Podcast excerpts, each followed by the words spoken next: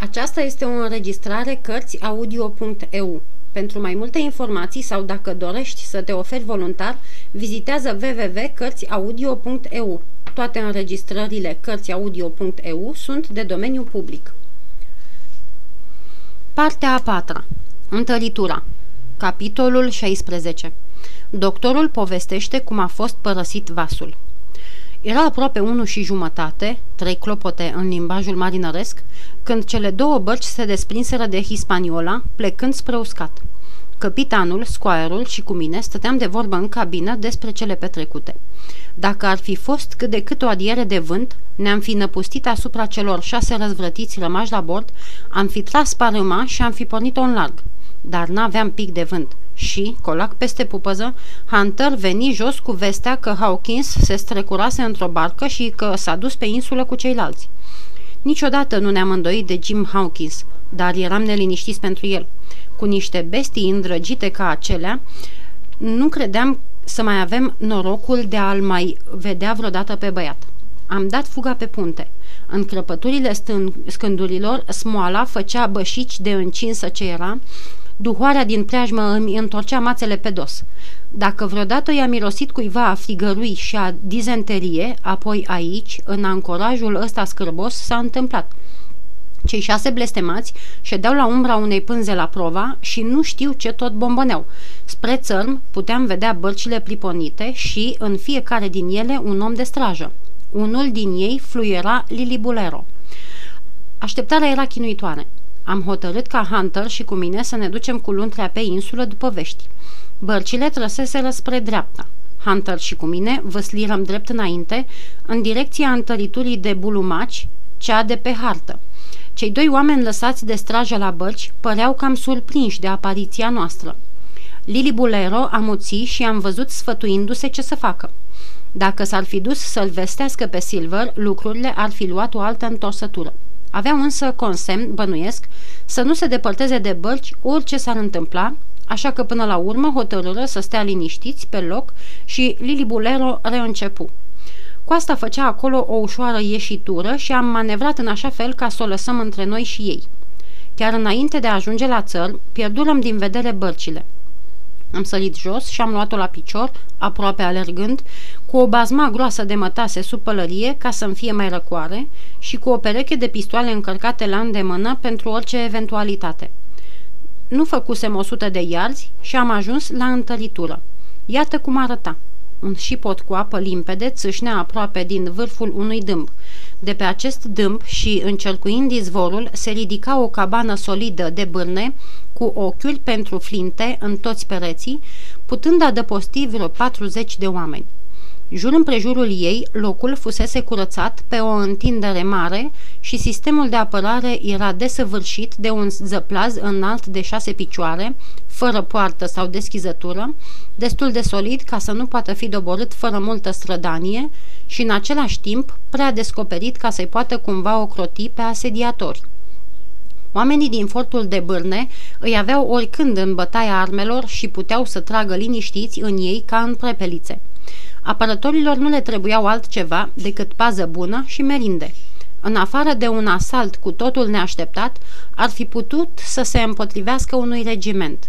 Ceea ce mi-a atras în deosebi atenția a fost și potul căci, deși cabina de pe Hispaniola era îndestulată cu de toate, arme, berechet și muniții, de alegurii și vinuri bune, un singur lucru fusese scăpat din vedere, apa de băut. Mă gândeam tocmai la asta când răsună de pe insulă strigătul unui om în chinurile morții. Pentru mine, moartea violentă nu era o noutate. Am servit sub alteța sa regală ducele de Cumberland și chiar eu am fost rănit la Fontenoy. Cu toate acestea am simțit că sângele îmi zvârnește mai tare. S-a dus Jim Hawkins. A fost primul meu gând.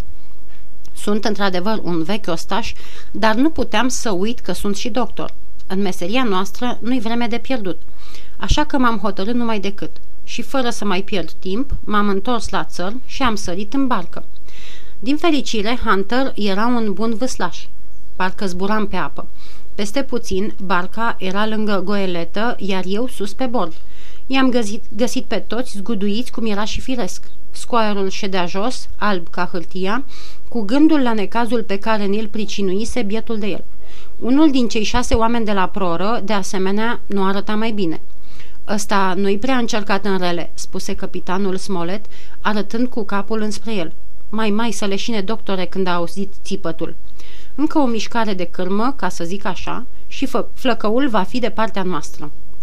Am spus capitanului ce plan am și am întocmit împreună amănuntele îndeplinirii lui.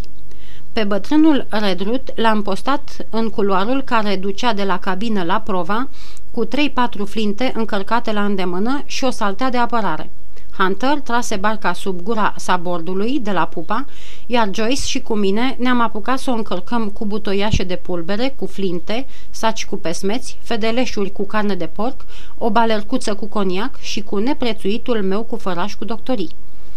În timpul acesta, scoerul și capitanul stăteau pe punte. Capitanul îl strigă pe șeful de barcă, care avea gradul cel mai mare din oamenii rămași la bord. Domnule Hans, îi spuse el, suntem doi aici, fiecare cu o pereche de pistoale în mâini.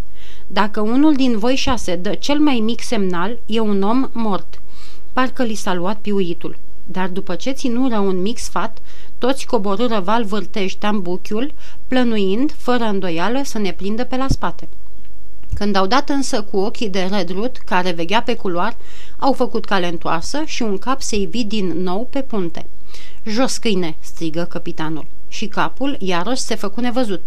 Un răstimp, cei șase marinari nu mai dădură niciun semn de viață. N-am pierdut vremea.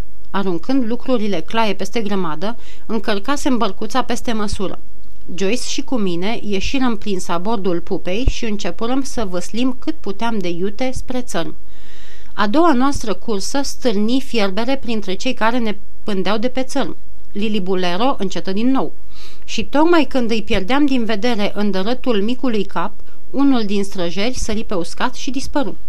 Îmi trecu prin minte să schimb planul și să le distrug bărcile, dar îmi era teamă ca Silver și ceilalți să nu fie pe aproape și să pierdem totul, vrând să facem prea mult. Curând am ajuns la țărm, în același loc ca mai înainte, și am început să cărăm proviziile în adăpost. Făcuserăm tu trei primul drum, greu împovărați, și aruncaserăm povara peste ulucile gardului. Pe urmă, lăsându-l pe Joyce de pază, de unul singur, e adevărat, ajutat însă de o duzină de flinte, Hunter și cu mine ne întoarserăm la bărcuță și mai luarăm o încărcătură. Și așa mereu, fără niciun răgaz, am pus totul la adăpost, după care doi servitori și-au luat în primire posturile din întăritură, iar eu am văslit din răsputeri îndărăt la Hispaniola. Să te încumeți a încărca pentru a doua oară barca era un risc mai îndrăzneț decât părea în realitate. Ei aveau avantajul numărului, desigur, însă noi aveam avantajul armelor. Niciunul din oamenii de pe insulă nu avea flintă și, înainte de a ne prinde sub tirul pistoalelor, am fi putut să dăm o arvună simțitoare la vreo șase din ei. Scoaierul mă aștepta la fereastra de la pupa. Îi dispăruse slăbiciunea. Prinse din zbor frânghia bărcii și o legă zdravăn, apoi începurăm să încărcăm cu mare vioiciune carne de porc, pulbere și pesmeți. Atât am luat. Și numai câte o flintă și o șpangă pentru scoaier, pentru mine, redrut și capitan. Restul armelor și pulberea am aruncat-o peste bord la doi stânjeni sub apă. Când ne aplecam, puteam vedea oțelul strălucind în bătaia soarelui pe fundul de nisip curat. În timpul ăsta începuse refluxul și vasul început să dea târcoale ancorei. Glasuri înnăbușite de depărtare se auziră hăuind pe țărm în preajma celor două bărci. Și deși nu eram îngrijorați de Joyce și Hunter, care se aflau mult mai spre răsărit, aceasta ne îndemnă să zorim plecarea. Redrut părăsi postul din culoar și sări în barcă, apoi am întors-o împotriva vasului ca să-i vie mai ușor capitanului Smollett la coborât. Hei, băieți!" zise el, mă auziți?" Nu primi niciun răspuns dinspre prova. Ție, Abraham Gray, ție îți vorbesc!" Iarăși tăcere. Grey, reluă domnul Smollett ceva mai tare, părăsesc vasul și îți poruncesc să-ți urmezi capitanul. Știu că în fond ești un om cum se cade și cred că niciunul din grupul vostru nu e atât de rău cum pare. Am ceasul în mână. Îți dau 30 de secunde ca să vii încoace. Urmă o pauză. Vino mai băiete, continuă capitanul, nu te mai codi atâta. Îmi pun în primejdie viața mea și viețile acestor stimați domni cu fiecare secundă de întârziere. Se auzi o învălmășală scurtă, zgomot de încăierare și Abraham Gray izbucni afară cu obrazul tăiat de cuțit, alergând spre capitan ca un câine la fluieratul stăpânului. Sunt și eu cu dumneavoastră, domnule capitan," spuse el.